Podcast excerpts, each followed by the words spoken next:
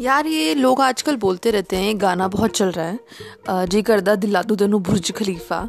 I I mean mean, मेरे को समझ में नहीं आता है ये ऐसे गाने बन क्यों रहे हैं? मतलब बुर्ज खलीफा दिला दूँ मतलब लड़की को आपने दिलाना ही है, अगर बहुत ज़्यादा ही आपको है कि हाँ भाई आपने लड़की को कुछ दिलाना है तो मेरे हिसाब से आप उसे यू नो चार किताबें दिला दो, या फिर उसके करियर को सपोर्ट कर दो, या फिर उसको ऐसा कुछ प्रोवाइड करो लाइफ में जा, ताकि वो अपने लाइफ में अपने पैरों पे खड़ी हो सके।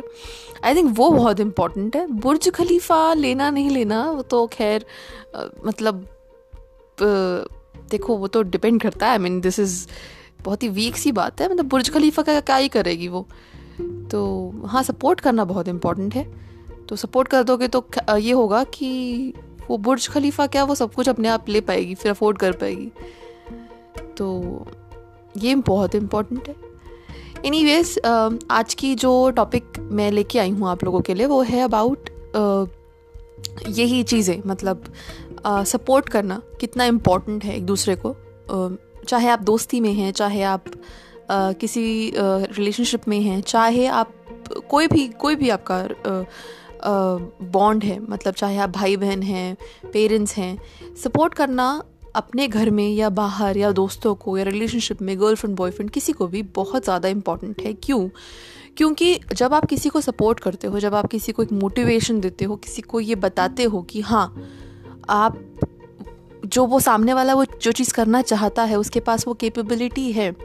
तो आप सबसे बड़ा काम ये कर रहे हो कि आप उसको अपने ऊपर आत्मविश्वास दिलवा रहे हो। आपको, आप उसको ये एहसास दिला रहे हो कि भाई I am there with you I am there for you and support करने का मतलब ये नहीं होता कि जब किसी का अच्छा टाइम है, तभी आप उसे सपोर्ट करो।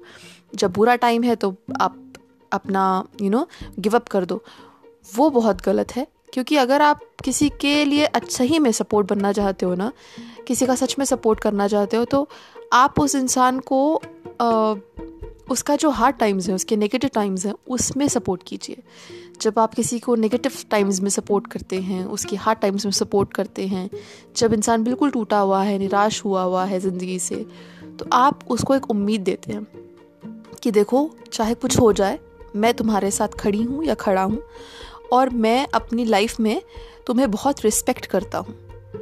वो एक जो फीलिंग होती है ना हालाँकि ये कहने की बात नहीं होती है मैं ये नहीं कह रही कि आप कहिए जाके सामने वाले इंसान को बट ये जो फीलिंग होती है ना ये बहुत ब्यूटीफुल फीलिंग होती है और सामने वाले को बहुत एहसास दिलाती है।